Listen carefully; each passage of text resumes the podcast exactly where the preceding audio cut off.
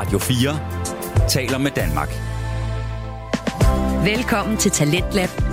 Din vært er Frederik Lyne.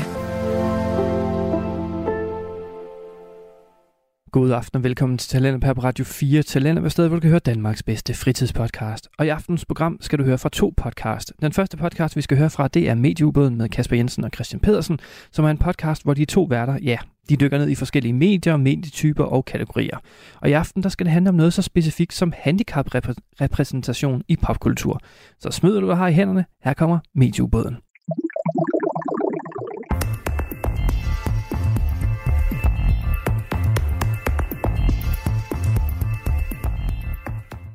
Hej og velkommen til Medieubåden, en podcast, der som altid dykker ned i medier. I dag i studiet, som er Christian Smellings lejlighed, har vi selvfølgelig Christian Smelling, som har krøller som selv Jon Snow, kan man være misundelig på. og vi har undertegnet Kasper Møller Jensen, som Tyrion Lannister har en helt særlig forkærlighed for, fordi han er en crippled bastard and a broken thing. og, øh, og i dag skal vi faktisk øh, ikke snakke direkte om Game of Thrones, men vi kommer til at komme ind på det alligevel, fordi det vi skal snakke om i dag er repræsentation af folk med handicap. Ja, specifikt handicappet i popkultur.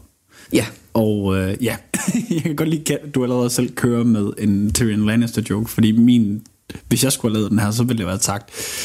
Og Ligesom Tyrion Lannister med den undtagelse af, he doesn't drink, but he knows things. Ja, og han er marginalt højere end Tyrion Lannister, men kun marginalt højere. Mm. Øhm, ja, vi skal snakke med præsentation af folk med handicap i populærkultur, og vi kommer til at tage ret så meget udgangspunkt i Game of Thrones her. Mm. Øh, men vores mål er også, at det ikke skal handle så meget om specifik repræsentation i Game of Thrones, men mere Game of Thrones som eksempel på rigtig god repræsentation af folk med handicap. Øhm, men inden man kan det, så skal vi først og fremmest have en forståelse af, hvad handicap egentlig er. Øhm, og det fører os til det, jeg har valgt at kalde akt 1, prolog, handicap mere end en forkrøblet krop, eller de to modeller for politisk og sociologisk konceptualisering af fysisk handicap. øhm, for folk, der... Jamen, så er vi da i gang, Kasper. Vi er nemlig, vi er nemlig i gang. Vi, øh, vi hopper i den dybe ende. Ja. Godt det er ikke Tyrion Lannister, der hopper i den dybe ende, for han vil ikke kunne bunde.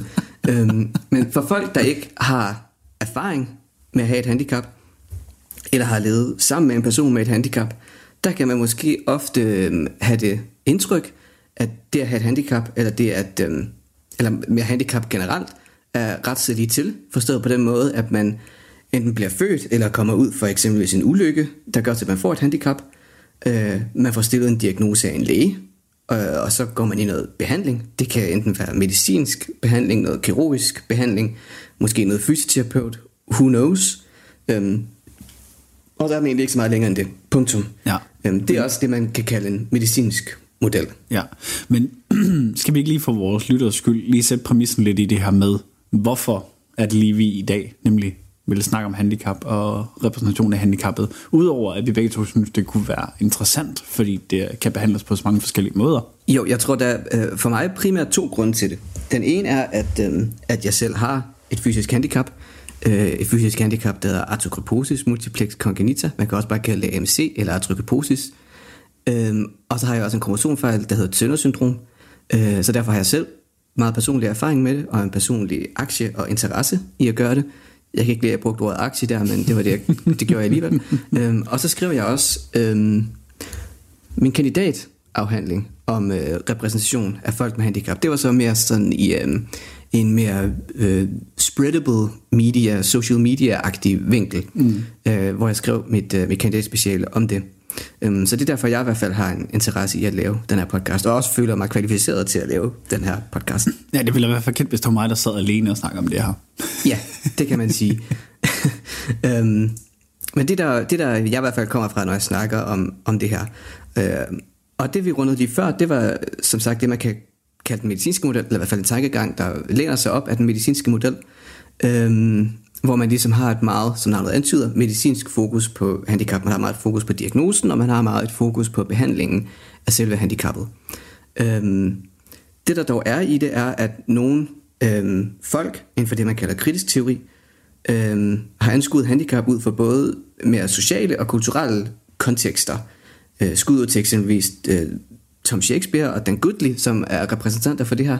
Øh, og de har ligesom prøvet at få en forståelse af handicap ud fra øh, ja, sociale og kulturelle kontekster, hvor man får det, man kalder henholdsvis den sociale model og den kulturelle model. Og det bringer os til akt 1, punktum 1, den sociale model eller den britiske model. Og den grundlæggende præmis for den sociale model er, at handicap øh, grundlæggende er en række restriktion, restriktioner, der bliver påduttet folk med funktionsnedsættelser. Vi kommer også ind på distinktionen mellem handicap og funktionsnedsættelser senere, men det er nogle restriktioner, der bliver påduttet folk med forskellige funktionsnedsættelser, der begrænser dem i at deltage i sociale aktiviteter. Mm. Og når man inden for den sociale model siger sociale aktiviteter, så skal man primært tænke, at det at være en del af arbejdsstyrken. Mm. At være, have et arbejde og bidrage til samfundet på, på den måde. Øhm, så det er kropskapabilitet i forhold til at kunne lave fysisk arbejde? Ja, lige præcis. Okay. Og det giver også ret god mening til betragtning af, at det kommer ud af kritisk teori, som selvfølgelig også har en ret tæt relation til øhm, marxistisk teori inden for sociologien. Og det er jo selvfølgelig også meget fokus på arbejdsstyrken og mm. alt det der. Øh, men det skal vi ikke ind på nu. Øhm, den sociale model har altså primært fokus på folk med handicap inden for arbejdsstyrken. Øhm, og som navnet antyder, så var den her model øh, først introduceret i England, eksempelvis gennem øh, handicapaktivist og forfatter Vic Finkelstein og hans øh, ret banebrydende tidsskriftsartikel Disability and the Help and the Helper-Helped Relationship, an Historical View fra 1981. Øhm, og den sociale models hovedmål, det er med andre ord at skabe en 100% distinktion imellem handicap som noget, der er socialt konstrueret, og undertrykkelse, der er socialt konstrueret, eksempelvis i forbindelse med øh, det at indgå i en arbejdsstyrke, og så et handicap som en funktionsnedsættelse, der eksisterer i kroppen. Det var ligesom det, den model introducerede, en ret, øh, en ret sådan klar distinktion imellem de to elementer. Okay. Yes. Hvad tænker du om uh, umiddelbart om det, Christian? Det første, jeg tænker, det er Finkelstein. Det, det er navnet på ham, der er den gale professor i uh, Nightmare Before Christmas. Godt spottet. Men ja, øh, men ja, altså det er jo en, ja igen, som du selv har sagt det her med, det er en meget arbejdsfokuseret, eller kan du indgå i arbejdsstyrken, ja, der er fokuseret på. Lige præcis, og det handler meget om at indgå i samfundet mm. socialt. Øhm. Ja, men det er jo sådan lidt, der bliver sagt socialt, men, men det er jo ikke i en social kontekst, det er jo i en, kan du tjene nogle kroner og øre til statskassen. Ja, lige præcis. Øhm. Altså, det, det er den her med, der bliver distanceret i, at du en byrde for, eller bidrager du til? Ja, ja, det kan man sige. Øhm, men jeg tror egentlig alligevel, at specielt når det tager udgangspunkt i øh, kritisk teori, og nu bevæger vi os ud på et punkt, hvor jeg måske burde have læst lidt mere op, men så tror jeg ikke nødvendigvis, så tror jeg egentlig, at man vil bryde ret meget op med det her med, at man bare skal udnytte folk i en arbejdskraft. Oh ja, ja. Jo, jo, jeg tror også, at der er et, et, et, et emancipatorisk element i det. Så forstår jeg det i hvert fald. Okay. At man også har, øh, at man på en eller anden måde frigør folk med handicap til selv at øh, tage agens, og mm. på en eller anden måde anerkender, at det der egentlig afholder folk med handicap fra at deltage socialt i samfundet, eksempelvis ved at være, deltage i arbejdsstyrken, handler ikke nødvendigvis om deres funktionsnedsættelse, men lige så meget nogle sociale barriere, som vi har opbygget. Så det handler mere om, at de, eller de ikke har den menneskelige eller de de menneskelige rammer eller de rigtige rammer omkring dem til at udføre det. Ja, eksempelvis at en arbejdsgiver måske kunne tænke, at hvis man ansætter en person med en givet diagnose, at den person så vil udgøre en mere ustabil arbejdskraft eksempelvis, mm. eller ikke vil kunne udføre arbejdet lige så godt som en kropskapabel øh, person med de samme kvalifikationer, mm. selvom det ikke nødvendigvis vil være tilfældet. Øhm, men det er den sociale model, for lige at runde af på den, så er det også værd at nævne, at den er blevet øh, kritiseret, eksempelvis Thomas Shakespeare, som jeg nævnte lige før, øh, for at være øh, en kende unuanceret i forhold til øh, de den mangfoldighed, der eksisterer i hvordan man oplever fysisk handicap. Mm. Og samtidig det, at den negligerer øh, det rent fysiske element og oplevelse ved at have et handicap. Øh, at den på en eller anden måde lidt putter det så langt i baggrunden, at den på en eller anden måde glemmer det lidt. Mm. Øh, så det er sådan den, den gængse kritik af den sociale model. Øh, og det bringer os så til den kulturelle model, eller akt 1-2, den kulturelle model, eller den amerikanske model, Uh, så bliver det jo godt. Fordi der er jo aldrig nogensinde noget, amerikanerne har lavet, der ikke har været godt. Nej, lige præcis. Uh, Sagde han ironisk. ja, Land of the Free. Um, And the home of the incarcerated. lige, lige præcis. Absolut. Um, men, uh, men den her, uh, den kulturelle model blev først beskrevet af nogle gutter, der hedder Mitchell og Snyder i 2006, uh, øh, og de havde meget stort fokus på, hvordan kulturel repræsentation af handicap påvirker folks oplevelse uh, og forståelse af at have et handicap. Primært hvordan uh, henholdsvis negative og positive uh, stereotyper påvirker deres meget konkrete øh, livsoplevelse ved at leve med et handicap. Øhm, og derfor tager deres forskning netop også ud på at etablere og formulere øh, både stereotyper, men også kategorier af stereotyper. Øhm, øhm, med fokus på, hvordan det påvirker ja, folk med handicaps oplevelse af et handicap, men også hvordan vi behandler folk med handicap mm. rent medicinsk. Øh, hvordan stereotyp forståelse af handicap påvirker den del af det også. Så det er jo ligesom den her blanding af noget, der er mere abstrakt og flyvende repræsentation, og hvordan det påvirker noget meget konkret, altså hvordan vi faktisk øhm, giver handicappede mennesker nogle forudsætninger for faktisk at leve et specifikt liv med deres handicap på baggrund af, hvordan vi eksempelvis behandler dem medicinsk. Mm. Øhm, og dem her Mitchell og Snyder, de er øhm, primært kendt for at, øh, at beskrive begrebet narrative øh, pros- hvordan siger man det på engelsk? En narrativ protese. Lad os holde mm. det på dansk. En narrativ Ja. protese. Øhm, og det er på en og samme tid mit yndlingsbegreb, men også det mest frustrerende, den mest frustrerende ting at opleve, når man faktisk ser eksempelvis øh, tv og serier. Øhm, en narrativ protese er en øh, stereotyp forståelse af handicap, eller det er når en stereotyp forståelse af handicap bliver brugt som et form for støttehjul til at give en historie eller en karakter øhm, mere dybde. Øh, og jeg vil faktisk, Så, så, så det er mere, man bruger det som en undskyldning for, okay, jeg kunne ikke lige finde ud af at lave noget god character, character development for den her figur her, så derfor, Ja. han er bare handicappet. Lige præcis. Og jeg vil egentlig våge den påstand, at et eksempel på det er det, øh, er det tredje afsnit af The Last of Us. Som øhm, jeg ikke har set endnu. Okay, jeg skal prøve at gøre det så spoilerfrit som muligt. Jeg glemte det alligevel. Men, øh, men det var jo et afsnit, som fik rigtig meget øh, omtale på internettet, og rigtig meget ros for at være god repræsentation af øh, en kærlighedshistorie mellem to mænd. Og det vil jeg også erklære mig meget enig i, at det er. Det var et meget rørende afsnit. Men øh, filmen knækkede lidt for mig, da en af karaktererne, vi følger det her par, og Frank, som lever under en zombie-apokalypse, mm. basically, for at holde det meget simpelt. Altså, jeg har spillet spillet, men Ja, har ikke set serien. Nej, og de lever ligesom i sådan et øhm, Bill er en prepper, så han har en hel, et helt hjem, som er fyldt med øh, våben og beskyttelse og mad.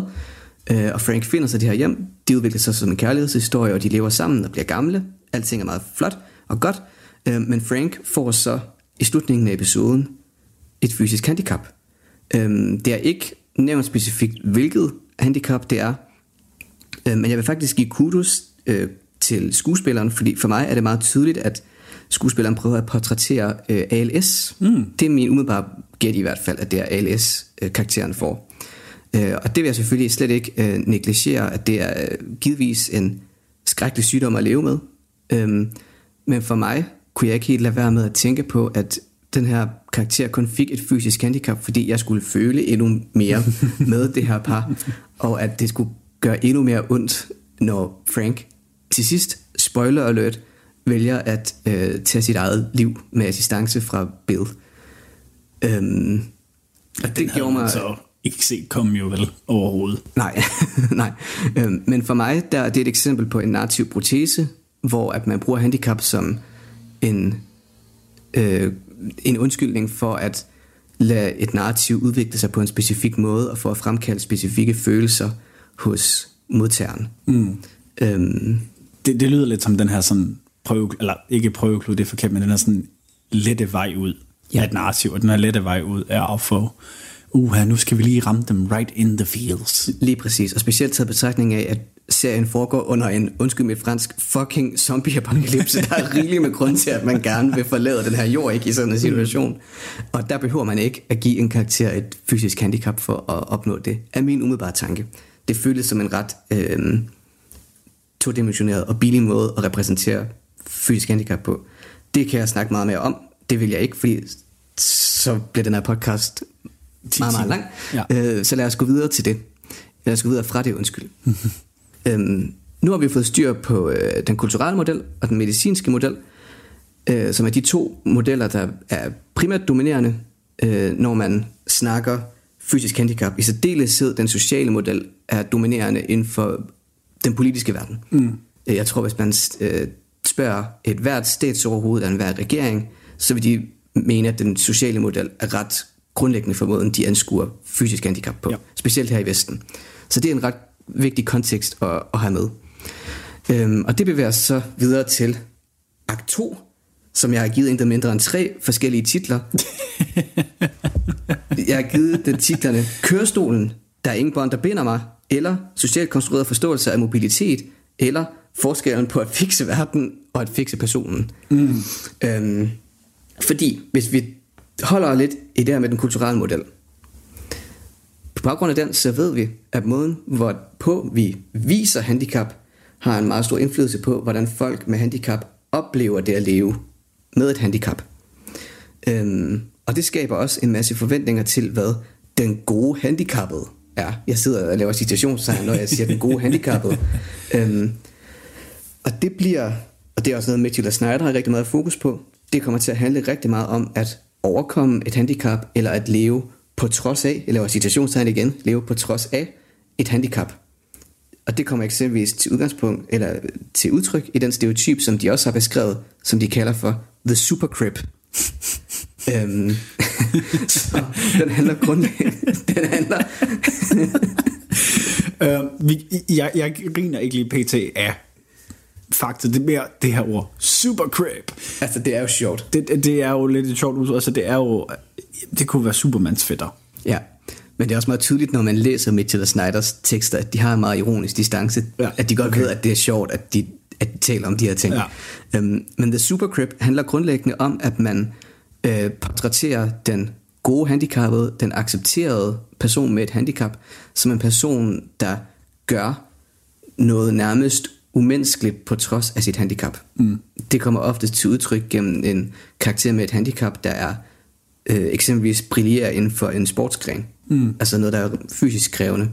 Og et eksempel på, hvad jeg mener er et supercrip i den virkelige verden, kunne eksempelvis være Jason Watt, øh, som er en person, der erhverver sig et handicap, mm. da han i en motorcykelulykke brækker ryggen, mm. øh, og bliver lammet fra ryggen og ned i sin ben, og bliver kørestolsbruger, øh, men kører stadigvæk racerløb Ja. på et abnormt højt niveau. Ja, ja, altså øhm. det er et par år siden, han var med noget større, men han har jo været en af Danmarks, eller har ja, i mange år været en af Danmarks bedste racerkører inden for øh, standardsvogn. Lige præcis. Og, og det er jo en fysisk bedrift, som mange mennesker, der ikke har et handicap, kropskapable mennesker, ikke bare vil kunne sætte sig i en bil og gøre. Nej. Øhm, så det her er ligesom, øh, mener jeg, et eksempel på det, som man kalder for en supercrip. Ja, altså der kan du Undskyld Jason Watt, fordi jeg kalder dig for en crip. Jeg håber, du kan øh, godtage det. Altså, Kasper, han er heller ikke på vej efter din trone, fordi jeg tror lige meget, hvor meget han tuner pandaen, så, øh, så kommer vi ikke derop af. Nej, det tror jeg bestemt ikke. Jeg har faktisk mødt Jason Watt flere gange. Nå, ja, fedt. jeg var en meget stor uh, Jason Watt-fan, da jeg var teenager. Der var han lidt af et idol for mig. Ja, Øh. Så jeg har set ham køre racerløb mange gange og mødt ham flere gange. Ja. Øhm, Dygtig racerkører, godt menneske. lige præcis. Øh, Og det, er de to, og det er de to ord, vi skal sige om ham. Ja, lige præcis. øhm, og han kan jo ikke selv gøre for, at han er så fucking god, og han derfor bliver en supercrip. Men øhm, jeg tror måske for at afrunde det her med The Supercrip, så er problemet med The Supercrip er selvfølgelig, når det bliver standarden for, hvornår man er et accepteret, og igen i situationstegn, en, altså en god handicappet. Øhm, at det er ligesom et udgangspunkt i, at man ikke, at andre mennesker ikke oplever, mm. at den her person har et, et handicap. Øhm, og det, er- det er selvfølgelig nogle forventninger, som ingen person med et handicap kan leve op til. Øhm, ja, det kommer vi også nærmere ind på, øh, når vi snakker om de eksempler fra Game of Thrones. Mm. Øhm, speaking of which, øhm, det næste, som jeg tænker, vi skal tage udgangspunkt i, det er det her udtryk, bundet til en kørestol. Øhm, jeg vil lyst til at spørge dig, Christian, hvad tænker du, når jeg siger det udtryk, bundet til en kørestol?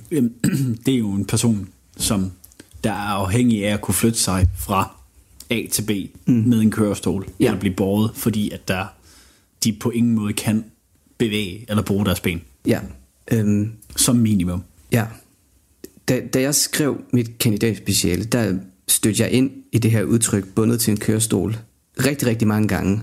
Øh, og som brugt som et eksempel på, hvad der egentlig er, mange ting af de, mm, hvordan skal man sige det, Øh, som et eksempel på meget af det, der egentlig er galt med måden, vi snakker om fysisk handicap mm. på. Fordi der i det udtryk bundet til en kørestol eksisterer et element af, hvem har agens? Er det personen, eller er det kørestolen? Ja, det er jo det, altså man, øhm, med den måde, som det tip, jeg snakkede om på, og særligt også med selve udtrykket bundet til en kørestol, Ja. så giver du dem automatisk en begrænsning på den måde, du siger det på. Lige altså, præcis. det er jo ordet, altså lige snart du er bundet til noget, så, det, så begrænser det dig for at gøre noget andet. Lige præcis. Plus det, at det heller ikke er et sandfærdigt udtryk. Udtrykket bundet til en kørestol øh, kan, øh, kan få folk til at tænke, at man vidderligt ikke kan fjerne sig fra kørestolen. Mm. Altså fordi man rent fysisk er bundet fast til den. Ja, hvilket præcis. selvfølgelig ikke er, er sandt. Øhm, det er derfor mere sandt og virkelighedsnært at sige, at en person er en kørestolsbruger. Mm. Det giver først og fremmest personen agens. Det er personen, der styrer kørestolen, og ikke kørestolen, der styrer personen. Øhm, plus det, at det også i højere grad lægger vægt på den mobilitet, en kørestol egentlig giver, mm. og den frihed, en kørestol kan give. Det er i hvert fald meget af det, jeg læste, øh, igen da jeg skrev mit kandidatspeciale. Du lytter til Radio 4. Vi er i gang med første time til Talent på Radio 4. Vi er lige nu i gang med at høre samtale-podcasten Medieubåden med Kasper Jensen og Christian Pedersen. Og vi skal nu høre, hvad Game of Thrones har med dagens emne at gøre. Så lad os vende tilbage til podcasten. Her kommer Medieubåden. hvad kan man sige, alt det, der er så komplekst omkring det her udtryk, er egentlig eksemplificeret i Game of Thrones rigtig, rigtig godt, specielt gennem Brans historie.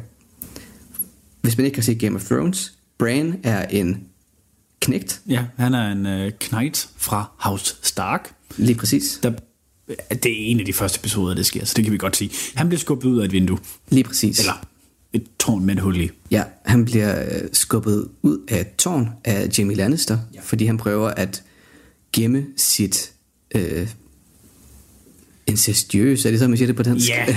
forhold til sin søster. Hans øh, både romantiske og fysiske forhold til sin søster. Lige præcis. Bran kan godt lide at klatre tårne, mm. og han når så til et vindue, hvor han ser dem øh, caught in the act, øh, lad os sige det sådan, og Jamie Lannister skubber ham så ned fra tårnet, og det skal, så som jeg forstår det i hvert fald, forstås, at Bran brækker ryggen mm. og bliver lam i benene, mister førligheden i sine ben. Og der var en, øh, en speciel scene i forhold til den historie, eller til Brans historie, som virkelig øh, rørte mig rigtig meget. Og den involverer faktisk også Tyrion Lannister, da han øh, besøger øh, Winterfell, hvor Stark-familien hører til. Øh, og ligesom øh, med det samme opbygger et specielt forhold til Bran, fordi at de begge to har et handicap. Øh, Tyrion Lannister er, øh, har dværgvækst. Øhm, og Tyrion Lannister opdager jo så, at Bran øh, kommer i en mere eller mindre depressiv sindstilstand, mm. fordi at han ikke længere kan øh, klatre øh, tårne, han kan ikke øh, ride på sin hest. Det er primært det, han, øh, han, øh, han, øh, han fokuserer mest på, at han ikke kan ride på heste og skyde med bur og pil længere. Ja, han mister de par små ting, Ja, som han har fundet været hans underholdning gennem hele livet. Det, der gør ham til en good boy. Lige præcis. Men det, eller det Tyrion Lannister så fortæller ham er, det er ikke sandt, Bran. Det kan du sagtens. Og det de så gør, er, at de laver en øh, speciel sadel til Bran mm. og hans hest, som kan holde øh, Bran på plads, selvom han ikke har førlighed i sine ben, så han stadigvæk godt kan ride på hesten og skyde med bur og pil. Og den scene gjorde meget stort indtryk på mig, fordi at den viser, hvordan mobilitetshjælpemidler er en dybt positiv ting frem for en begrænsende ting. Ja. Og jeg tænkte sådan, hvis jeg, jeg brugte selv en kørestol, da jeg var barn, så derfor tænkte jeg meget, hvis det var den historie, jeg fik fortalt som barn, i forhold til eksempelvis at bruge en kørestol, eller bruge de benskinner, som jeg bruger i dag, mm. så tror jeg, at jeg ville have haft et meget andet forhold til at bruge den slags mobilitetshjælpemidler. Hvis jeg havde eksempelvis havde set børn som mig selv, være Ja. utrolig glade, mens de bruger en kørestol, Ja. mens de bruger benskinner. Ligesom Brian var utrolig glad ved at bruge den her specielle sadel og ride på hesten og øh, skyde med burpil. Øh, det tror jeg, der vil kunne ændre folks forståelse af mobilitetshjælpemidler mm. rigtig, rigtig meget. Absolut. Ja. Så, men det er jo så det, du kan ikke så meget godt lide udtrykket bundet til en kørestol, og det er heller godt. Men du synes også det her med kørestolsbrugere er godt. Men hvis du skulle finde på et helt, helt nyt udtryk, hvad skulle det så være? Kørestolsruller. Kørestolsrock og ruller. Jeg kan jo rigtig godt lide på en iPhone, der findes der jo en emoji, som er sådan, det er det klassiske handicap-logo med en person i en kørestol. Mm. Men man kan faktisk se, at øh, personen kører enormt hurtigt på den, i den her kørestol, fordi at armene bare svinger rundt, og hjulene kører rundt. Det kan jeg rigtig godt lide. Ja. ja. Øh, man ruller fandme den kørestol, i stedet for Så, at køre så, i den. så i stedet for kørestolsbrugere, så er det måske, så er vi ude i kørestolskører. Det, ja, det kunne man ligesom, godt. ligesom racerkører, motorcykelkører, så er det kørestolskører. Ja, det kunne vi godt indføre, øh, synes jeg faktisk. Ja. Ja, det kan jeg godt lide. Det synes jeg bare, vi skal. men, øh, men for, for at vende lidt tilbage til det her. øhm, Så det udgør jo også, et, øh, synes jeg, et eksempel på, hvordan man, hvordan man har fokus på at fikse øh, omgivelserne, frem for at fikse personen. Altså man ser slet ikke brand som noget, der skal fikses, mm. så snart han ligesom er øhm, out of the woods i forhold til sit helbred.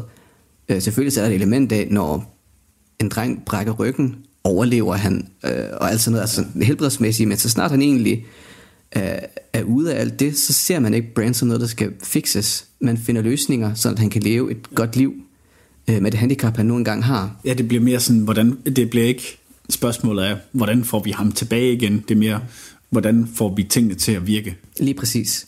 Øhm, og det synes jeg bare var, øh, var fuldstændig fantastisk.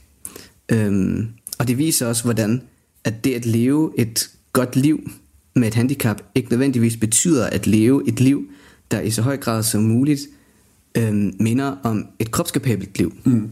Altså det, at han skal bruge en anden sadel eksempelvis, eller skal gøre ting anderledes, bliver ikke portrætteret som noget, der definitivt gør hans liv værre. Nej, tværtimod faktisk. Ja, at det beriger stadigvæk hans liv, og de her ting giver ham frihed og mobilitet. Ligesom en kørestol eksempelvis ville det. Ja, og- så apropos med en kørestol, der er jo øh, serien, der hedder Big Mouth. Jeg ved ikke, om du har set. Jeg har kun hørt om det. Der er også en, øh, en der sidder i kørestol i den serie. Øh, det er så en elektrisk kørestol. Mm. Øh, han er bruger, eller kører af. ja. øh, hvor det så er, at han blandt andet, øh, han er en øh, lige så stor del af det sociale fællesskab i tingene, øh, bliver også portrætteret med, at både han får en øh, kæreste med en af de andre hovedkarakterer faktisk i serien, mm. og også i et øh, skuespil, der spiller de rundt om, at han har en kørestol i form af, at de gør hans karakter til chefen, mm. som så sidder bag et øh, skrivebord altid. Ja. Der bliver simpelthen bygget et skrivebord rundt om kørestolen. Genial. Ja, og det er jo også igen sådan en meget sådan, okay, det, han er kørestolskører, okay, fair nok, videre. Og, og det taler os ind i noget, som, som vi også kommer til at berøre senere. Øh, men det her med, at Game of Thrones også er ret gode til at vise både, både mulighederne og begrænsningerne samtidig i et handicap. Altså det er ikke sådan en, øhm, en agenda med, og nu skal vi vise handicap i et godt lys. Altså det viser begge sider af det. Mm. Øhm, og det, det, det du nævner, der er jo også et godt eksempel på, at det er nok et mere humoristisk take på det Absolut. der med, jamen, så, udny, så udnytter vi de der små fjollede muligheder, der så eksisterer i, at den her person bruger en kørestol. Øhm, og det er, er ret fedt, synes jeg. Øhm, det sidste, jeg tænker, det er også lige at være at nævne i forhold til den her brand story arc, er, at, øhm, at også i relation til det her udtryk med at være bundet til en kørestol, er, at det jo i høj grad er, tror jeg i hvert fald, og ved jeg også, er en, er en ting, man skriver meget om inden for humanistisk handicapforskning, at det udtryk er et udtryk for kropskapable folks frygt for at blive handicappet. Mm. Øhm, fordi at, og, og på den ene side så giver det selvfølgelig god mening, og på den anden side giver det knap så god mening, fordi hvis man er vant til at kunne gå på sine to ben, så er det selvfølgelig begrænsende, at man lige pludselig øh, på en eller anden måde afhænger af en kørestol for at eksempelvis bevæge sig ud af sit eget hjem. Mm. Øhm, Men tror du ikke, det ligger i det her med, at folk sjældent vil miste det, de har? Jo, lige præcis. Øhm, men jeg tror netop også, at det er der i, at, at, at man netop skal finde det der med, at det er et udtryk for en frygt for at have et fysisk handicap. Fordi hvis man enten er født med et handicap, eller, øhm, Nå, er det måske frygten for at få et fysisk handicap, eller bare den generelle frygt, som alle mennesker har, frygten for at miste? Jeg tror måske, det, jeg tror, jeg tror, det er den generelle frygt, der spiller ind i frygten for at få et fysisk handicap, mm. fordi at man jo så mister mobilitet. Ja. Men jeg tror, hvis man har oplevet enten at være født med et handicap, eller at få et handicap, der gør til, at man ikke kan gå, så tror jeg, at man faktisk ret hurtigt vil opdage, at sådan fungerer det faktisk ikke, når man eksempelvis skal bruge et mobilitetshjælpemiddel, mm. som eksempelvis en kørestol. Øhm, og det, det tænker jeg også er ret vigtigt at, at huske på, øh, når man egentlig tænker over de ting, som mobilitetshjælpemidler giver en person med et handicap. Absolut. Og det viser Game of Thrones vildt godt, og kaster den der øh, kropskapable frygt langt væk over skulderen. Eller fysisk øhm, ud af et vindue, faktisk. Hvad siger du? Eller de kaster den faktisk fysisk ud af et vindue. Ja, lige præcis. det gjorde de sammen med, med Brand, der blev skubbet Ja, ud af vinduet. Ja. Øhm, Meget symbolsk. ja.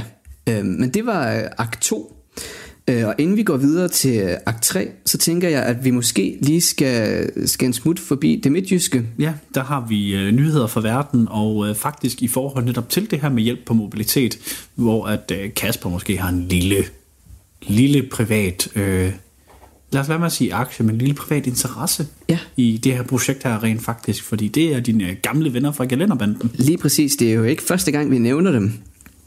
Øhm, nævner dem Gellerderbanden, men der er simpelthen en ny udvikling i den historie. Øhm, fordi, og jeg tror egentlig også, at vi nævnte det sidste gang, og der tror jeg egentlig, at vi skal trække det udsagn lidt tilbage, fordi sidste der nævnte vi, at der nu er kommet et gelænder på BDN 7 på Fur. Ja. Vi har ø nyt igen, og skal tilbage til Fur og Gelænderbanden. Jeg er ikke helt sikker på, hvordan, hvordan øh, tidslinjen lige ser ud, øh, men det er simpelthen ikke helt korrekt, fordi øh, det er først nu, der faktisk kommer et officielt, officielt gelænder til BDN 7. Og der er nu også endelig kommet en udtalelse fra øh, Selveste borgmester. selveste borgmesteren. Ja. Øh, Peter Christian Kirkegaard hedder han fra Venstre. Øh, og han mener simpelthen, at, øh, at det er fantastisk og rigtig, rigtig dejligt, og opfordrer faktisk Kælderbanden til at øh, gå på pension. Ja, nu, nu, nu har I opnået det, I skal. Ja. Nu må I godt sætte jer ned og øh, Nyde jeres otium. spille en gang bridge, Ja. eller hvad end det er, nu det gør. Lige præcis. På fur med Og- pension. Men lad os da håbe på i det mindste, at, øh, fordi det skal jo i høring først, om det må blive stående.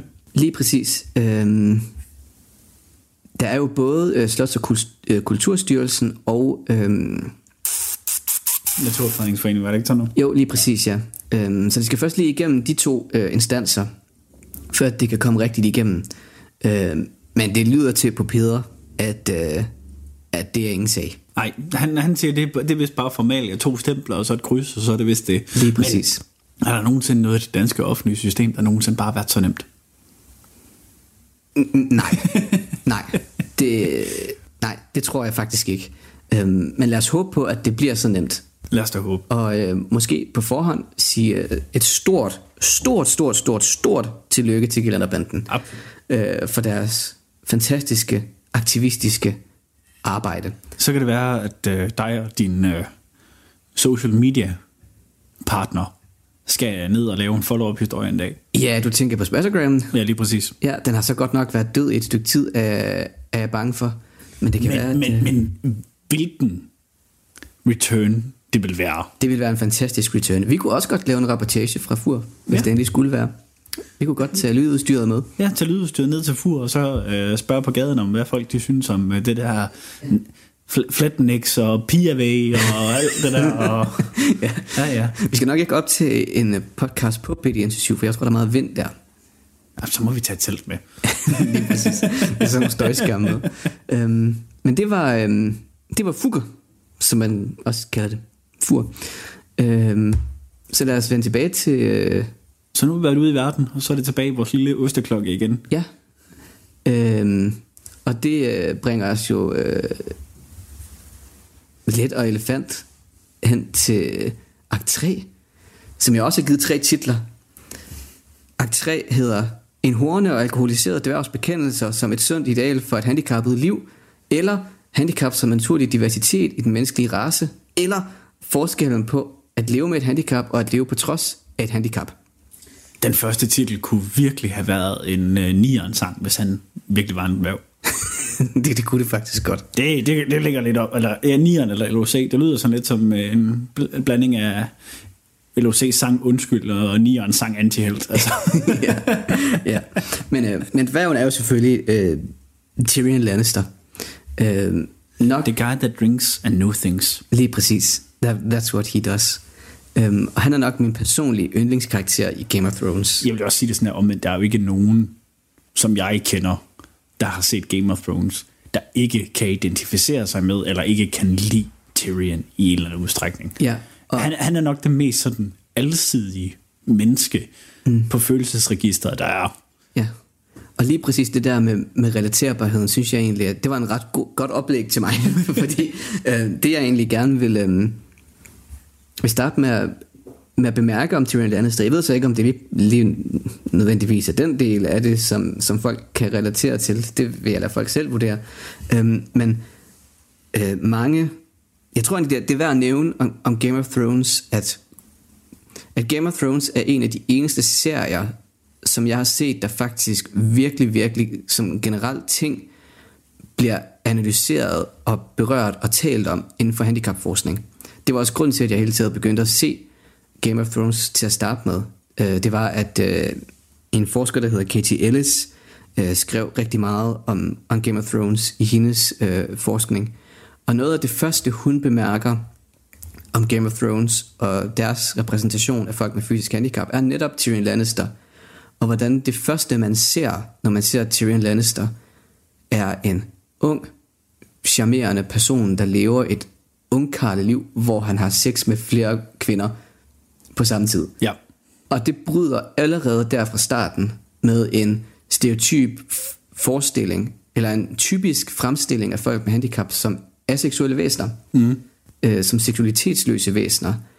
Øhm, og ved ligesom at vise øhm, Tyrion Lannister på den her måde, der, der mener jeg, at man rammer en virkelig, virkelig hårfin balance imellem på den ene side at vise en karakter, der netop er defineret af hans person, hans, øh, hvor vittig og charmerende han er, at han først og fremmest er defineret af de ting, og kun derefter er defineret af sit handicap, uden på nogen måde at negligere hans handicap, og den måde, det påvirker hans livsoplevelse på. Mm. Det er en hårfin balance, som jeg kun sjældent har set øhm, fuldført på den måde, som den er fuldført i Game of Thrones. Ja, altså, selv, selvom at du måske ikke lige er til den fremstilling af en person på den måde, så er Tyrion Lannister, he's a manly man. I, lige Det, præcis. det er han, han er, han, men han er, han er jo så også det her, men han er jo den her, som man i dag gerne vil se, den her sådan komplette mand. Mm. Fordi han er både lidt macho og lidt fræk og det ene det andet, og sådan ting men han er også sårbar. Mm, lige præcis. som man tydeligt også ser igennem. Men han er ikke kun sårbar på grund af hans handicap. Han er rent faktisk mere sårbar på grund af hans emotionelle stadie. Ja, Hvilket også er meget sundt at se. Men igen, altså dengang der kunne penge købe, eller mm, ud fra hvor den er sat i sådan cirka tidsmæssigt, så kunne penge det kunne købe alt. Ja. Så hvad kan man sige, en mand i hans situation, bare så hvis vi skal se det ud for historiens kontekst, mm. havde han måske også lidt, lidt lettere ved at gøre det på den måde. Ja. Men ikke lettere i forhold til, hvordan hans familie så ham. Mm. Lige, lige præcis, og det er også familierelationen, som også er virkelig, virkelig øhm, interessant med Tyrion Lannister. Og det er også der, at, at de, de mere negative sider af hans oplevelse med at leve med et handicap kommer til udtryk. Øhm, og jeg tror, at, at noget af det, der egentlig er så, øhm, er så fint ved den måde, vi får introduceret Tyrion Lannister på, er, at det også virkelig... Øhm, det understreger Game of Thrones som en serie, der ikke handler om handicap, mm. igen i citationstegn. Det er ikke en, en serie, der på nogen måde har fokus på handicap, eller deals with disability på nogen måde. Det, det medtager ligesom bare handicap som en helt naturlig variation af mennesker. Og der selvfølgelig, når man har et så stort øhm, karaktergalleri, som Game of Thrones har, så vil der være nogle mennesker med et handicap helt naturligt. Øhm, og det er, det er ret fedt, og det kommer også til udtryk i selve Tyrions mm. his, altså historie, som heller ikke eksplicit handler om handicap. Nej. Det viser Tyrion, der lever med et handicap, og han lever et typisk, igen som jeg har kaldt det, ungkarligt liv. Ikke på trods af sit handicap, men med sit handicap.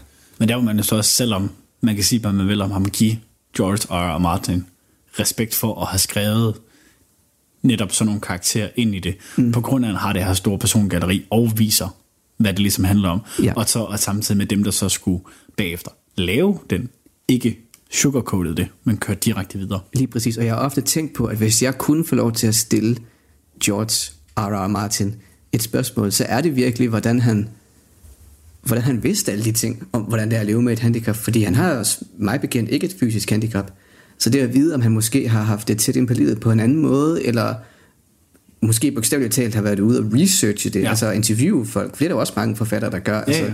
der virkelig researcher rigtig, rigtig meget, når de skriver deres historier. Ja, fordi han har jo ramt rigtig, rigtig godt, men altså, hvad har hans metode været? Nu får vi gæster. Ja. Vi afbryder lige podcasten i et øjeblik.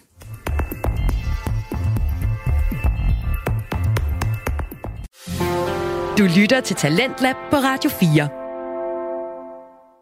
Vi er stadig i gang med første time af Talent på Radio 4. Vi er lige nu i gang med at høre samtalepodcasten Medieubåden med Kasper Jensen og Christian Pedersen. Og vi skal nu høre, hvem der bankede på. Så lad os vende tilbage til podcasten. Her kommer Medieubåden. Det var jo, øh, det bankede lige på døren, Christian. Ja, Ja, det var en, en hemmelig gæst. ja, som der bliver afsløret lidt senere til øh, en af de kommende episoder, vi øh, skal optage. Ja. Øhm, jeg tror, det vi, det vi snakkede om før, var, øhm, var det, at, øh, at jeg gerne ville have lov til at spørge George R. R. Martin omkring, hvordan han blev så klog på handicap. Ja. Øhm, om den havde haft sæt ind på livet, eller hvordan han havde den... Øh, hvad hans tilgang var til at skrive karakterer med Ja, hvordan han rent faktisk handicap. forladet noget, der var en meget korrekt repræsentation af det. Lige præcis, og meget virkelighedstro. Øhm, yes, ja. Øhm, men for at vende tilbage til, til Tyrion Lannister, øhm, så mener jeg jo egentlig også, vurderer jeg, at han også på mange måder øh, kropsliggør mange af de tanker, som man finder hos den sociale handicapmodel. Mm. Øhm, især i forhold til det, at det ikke primært er hans, de fysiske begrænsninger, der kommer med hans handicap, der begrænser ham i hans liv, men at det egentlig mere er de øh, socialt konstruerede barriere, som folk omkring ham på en eller anden måde stiller op for ham, øhm, og pådutter ham, hvis man kan sige det på den måde. Eksempelvis, som vi også var inde på tidligere, med hans forhold til hans familie.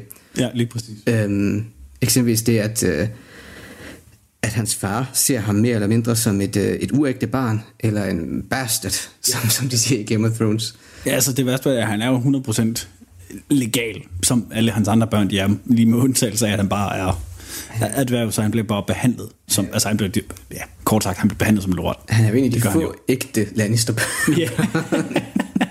øhm, men det, det kommer også udtryk eksempelvis det, at øh, da han gerne ville øh, indtage Castle Rock, eller flytte ind på Castle Rock og spørge mm. sin far, om han ikke lige kan få lov til det, det får han jo øh, afslag fra. Fordi, at, øh, fordi han har et handicap, øh, og derfor ikke øh, ifølge hans far, Tywin Lannister, ikke øh, er værdig, om man vil, til at arve øh, ja, han er jo ikke værdig til at arve det. Han er jo ikke en rigtig Lannister. Mm, lige præcis. Og, øh, og man kan sige, Tyrions egne frustrationer omkring alt det, de kommer jo i særdeleshed til udtryk under øh, den retssag, han jo skal deltage i for mordet på, øh, på kong Joffrey, Ja. hans nevø. Øh, hvilket han jo i øvrigt også, øh, det skal det siges, øh, ikke udførte det mor, øh, men han bliver sigtet for at myrde kongen, øh, og skal få en retssag der, hvor at han har, øh, synes jeg selv, et ret rørende, sådan næsten emotionelt sammenbrud, Absolut. mens han er øh, i, i retten. Absolut. Altså sådan en side note til det, det var nok det mor i Game of Thrones, jeg sad og klappede allermest i mine hænder over. Det var han døde. Men samtidig også det mest grafiske mor. Absolut. altså, Virkelig gralt. Fuldstændig. Øhm, men der har han jo en, en ret, synes jeg, rørende monolog om, at han e- egentlig godt ved, at han ikke er for retten for at have slået øh, Joffrey ihjel, for det ved alle godt, han ikke gjorde, men at han i højere grad er øh, for en retssag for at være en dværg, Ja, lige og for at præcis. have et, øh, et handicap. Øhm, og det er ligesom der, at, at Tyrion på mange måder sætter en, en grænse og Absolut. siger hertil og ikke, Ja, ikke et skridt præcis. længere, vel? Lige præcis, og så, hvad kan man sige, så efter det, så okay, så har Taiwan lige en brik mindre at flytte med, teknisk set. Mm. Som så gør, at okay, så må jeg måske hellere ty til rent faktisk at bruge Tyrion noget mere, hvor der så kommer hele der sådan fake bryllup til, Og der kan man også se igen, hvor sårbar han er i hele det her fake bryllup til Sansa. Ja, Der ser man faktisk også igen, hvor sårbar og hvor menneskelig han rent faktisk er. Imponerende, den mand, han stadigvæk kunne stå i hvert fald, da han fik drukket. Ikke? Altså, nu ved jeg ikke, om du har set uh, Film Theory-episoden, Ja, der har regnet ud, hvad hans sådan blood alcohol level det burde være. Og både med, jo, fair nok, han er mand, Men en lille og, mand. Og, og han, men han er en lille mand, og jo, fair nok, men med den mængde, altså, han skulle have været død tre gange, alene bare på den episode af alkoholforgiftning. Ja. Dog, så er han faktisk ikke den øh, Lannister, der drikker mest. Okay, hvem er det? Gæt en gang. Cersei? Ja. ja, selvfølgelig. ja. Øhm, ja. Jeg tror, det sidste, der også vil være at nævne i forhold til, øh, til Tyrion, som egentlig bare lidt nævnte at glemme, det er, at han selvfølgelig også i meget høj grad bliver bebrejdet for øh, hans mors død, Ja. der jo døde under, under fødslen af ham, øh, på grund af komplikationer der. Og det er jo også specielt mellem ham og hans bror Jamie Lannister, en, en konflikt, der virkelig er, er ongoing, ikke? Jo, lige præcis. Øh, også, også hans søster, Cersei, ja, for den altså, skyld. det, det, det, der blev pænt sagt altid, du slår mor ihjel. Lige præcis. Ja. Ja. Nej, jeg blev bare født, og jeg bedte ikke om at blive født. Ja, lige præcis. Og det vender rigtig meget tilbage til. Og jeg vil faktisk... Øh, den eneste gang, jeg gerne vil have lov til at citere Katie Ellis, som er en, en handicapforsker, øh, som netop skriver i et øh, tidsskriftsartikel, hun har skrevet om Game of Thrones, hvor hun skriver, Disability is socially constructed as an illegitimate identity and positioned as outside the boundaries of normality. Og det er jo virkelig, øhm, jeg synes det her det er et, et godt eksempel på, hvordan Tyrion virkelig bliver vist som ikke legitim. Og ikke nødvendigvis uden for det normale. Der er jo ikke så meget et misforstået aspekt af det. Nej, det er det. Men, men he- hele hans identitet er ikke er legitim. Altså eksempelvis det, at han er en uægte søn, fordi at... Ja, Jamen, det er jo enten så bliver den bare set som uægte søn, eller så det her med, du er ikke normal, fordi du ikke er højere, end du går, eller andre til hoften, ikke? Altså, mm. hvor det er, igen det her med sådan, igen måden sådan at sige det på igen, så kan vi tage hele diskussionen af, jamen, hvad er normalt, hvad er rigtigt, hvad er forkert, er det den ene eller den anden eller den tredje. Ja. Men altså, der er nogle andre, der er klogere på det end mig. Mm. Og dig. absolut. men, men, men igen, det er hele det her aspekt med, hvordan de får vist, at selvom at alle andre omkring dig ikke ser dig som normal, mm. så finder Tyrion jo netop en eller to, måske faktisk en tre-fire stykker, der faktisk ser ham som mere end bare et dværg, men faktisk ham der, der har lidt mere end to brikker at flytte med. Mm. Ja, ja, lige præcis. Og også det, noget jeg også godt kan lide ved, ved portrætteringen af Tyrion, er, at der er ikke et, et supercrip element overhovedet. Nej, overhovedet ikke. Hvor han lige pludselig bare bliver, bliver dagens held. Eller der er nogle få episoder, øhm, eksempelvis ved et, øh, et enkelt slag, der hvor han får, Mm. Ja, får sit ar. sit Ja. ar over ansigtet. Ja, lige præcis. Øhm, hvor at han øh, mere eller mindre tilfældigt, så som jeg husker det, slår en af, en af modstanderne ihjel. Øh, men der bliver han jo på sin vis, det er hans sådan øh, helte øjeblik Ja. øh, på sin vis. Men, Men, men du har nemlig ret i, at han ryger ikke over i det der sådan supercrip-fænomen, fordi Nej. han stadig, man ser jo stadigvæk, fordi et Game of Thrones som serie har haft tid mm. til at bygge hele karakteren op. Mm. Og det må man så også sige, at det er jo en af fordelene ved Game of Thrones, at du kan sådan, tage sådan nogle karakterer med ind, ja. da de har tiden til at fortælle den fulde historie og lave den fulde karakterudvikling. Mm. Hvilket der er nogle af de andre ja, serier og film, der ikke tager sig i tiden Ja. til at lave den her karakterudvikling på de her. han- Det er bare sådan, ligesom at det er The Token Asian Kid and The Token Black Kid, så er det bliver også The Token Handicap Kid. Ja. Det bliver lidt det, og det er det jo på ingen måde her i. Overhovedet ikke. Og Det er også ikke en narrativ protese. Nej, nej, lige præcis. Det, bliver, det er ikke den her narrative protese, fordi du faktisk får lov til at se, at selvom at han har de her sejre og kan så mange ting, mm. så har han stadigvæk så mange både personlige mm. og ja, ja, lad os kalde det personligt, fordi det er både i forhold til ham selv som menneske, men også i forhold til hans mentale tilstand, mm. hvor mange andre udfordringer han også har. Ja. Så han ikke bliver det her sådan, ja, han bliver ikke den der supercrypt, fordi man kan se, hvor ødelagt et menneske han er. Lige præcis. Og de der, de- specielt de fysiske begrænsninger kommer jo også til udtryk i den måde, at han hele tiden har en eller anden, han allierer sig med, som en, der skal passe på ham fysisk. Ja. Han har også øh, han har en stedfortræder i den duel, øh, han skal deltage i efter retssagen, mm. hvor, øh, jeg kan ikke huske, hvad karakteren hedder, men det er også Pedro, Ja, det er Pedro Pascal. Pascal, og- ja. ja. Øhm, der ligesom øh, udkæmper den kamp for ham. Mm. Øhm, så der er også et eller andet, en eller anden anerkendelse af, at nej, selvfølgelig kan Tyrion ikke bare indgå i de der dueller, som Præcis. der eksisterer i den verden på samme måde, som hans kropskapable ligesindede kan. Mm. Og det synes jeg også bare er portrætteret først og fremmest på en respektfuld måde, og på en meget realistisk måde. Men det er jo også bare igen, altså det er jo også en af de bedste bromances, der er igennem hele den serie, det er ham og så hans, øh, ja, hans øh, right hand man. Ja. Det er seriøst den bedste bromance, der er mm. i hele serien. Og så plus, de har et fælles grundlag. De kan begge så godt lide at drikke. Ja. Altså, og færdig slut, og så behøver de heller ikke mere end det. Nej. Og det fungerer. Mm. Ja, vi, øh, vi elsker Tyrion Lannister. Ja. Tyrion Lannister stands. øhm, og, øh, og det bringer os jo faktisk videre til, øh, til den fjerde akt, næst sidste akt. Kun med to titler den gang. Kun med to titler, og jeg har valgt at kalde den Lad den blinde... blinde lad os lige prøve forfra med den. Jeg har valgt at kalde den Akt 4. Lad den blinde pige lede os i mørket. Eller handicap som en måde at finde ind til kernen af ens identitet. Øhm, og jeg skal først og fremmest indrømme, at, øh, at det her er en del af handicap-repræsentationen af Game of Thrones, som sådan er mere abstrakt og bevæger sig ud på et niveau, hvor jeg ikke engang er helt tydelig på min egen tolkning og analyse af det. Øhm, så det er måske lidt svært at sætte ord på, men jeg vil prøve det alligevel. Øhm, fordi det vi nemlig skal snakke om, er øh, Arya Starks personlige oplevelse med handicap. Mm. Nærmere betegnet blindhed. Øhm, hun møder jo en karakter, jeg kommer til at udtale hans navn helt gralt. Jaqen Hagar. jeg kan faktisk ikke huske, hvordan man siger det rigtigt. øhm, og det er jo en karakter, som er en del af den her gruppe, som hedder De Ansigtsløse Mænd. Øhm, en gruppe af snimordere, lad os bare kalde ja. det. Ja. Øhm, og Arya opsøger den her person, fordi hun gerne vil slå hendes egen fjender ihjel. Hun har jo den her lange øh, kill-liste, som hun ramser op hver nat, inden hun falder i søvn, for at huske navne på dem, hun skal øh, hævne sig imod. Øh, både øh, fordi de har gjort mod hende selv, og men også resten af hendes familie. Det, som vi andre normale mennesker gør hver aften, ikke? Lige præcis. For Christian. men hun, hun, tager så, øh, hun øh, opsøger så den her ansigtsløse mand, for at, øh, at blive en del af den her gruppe. Øhm, og den her gruppe har øh, det, de kalder The Game of Faces. Mm. De kan alle sammen øh, ændre deres øh, fremtoning, så de ligner andre mennesker. Og det er igen her, som sagt, det bliver lidt abstrakt og lidt overnaturligt. Øhm, men den her ting vil Arya selvfølgelig også gerne lære at være en del af. Stadigvæk en fed storyline. Det er en virkelig, virkelig fed storyline. Det, jeg nævner det også mere, fordi at det er måske lidt svært at forklare med ord, hvis man ikke har set Game of Thrones.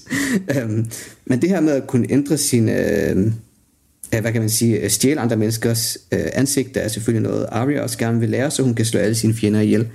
Øh, og i den sådan oplæring, der er i den proces, der indgår det blandt andet, at, øh, at Arya bliver blind momentært. Øhm, og det er, synes jeg, spændende af flere årsager, af flere grunde. Øhm, så som jeg forstår det, så bliver hun gjort blind øh, med det formål, at hun skal gemme sin, eller glemme sin tidligere identitet. Øh, formålet med at blive en ansigtsløs mand er, at man skal være identitetsløs på en eller anden måde. Mm. Øh, og hun skal glemme, hvem hun egentlig er. Øh, så på den måde, der bliver handicap jo på en eller, anden, en eller anden måde brugt til at skabe en barriere imellem hendes tidligere liv og hendes fremtidige liv i den her gruppe af ansigtsløse mænd. Øhm, men der hvor jeg synes det egentlig bliver rigtig interessant er når man så egentlig ser på det der egentlig sker. Fordi Aria får egentlig sådan som jeg ser det en endnu stærkere fornemmelse af hvem hun er og hvorfor ja. hun gør det hun gør.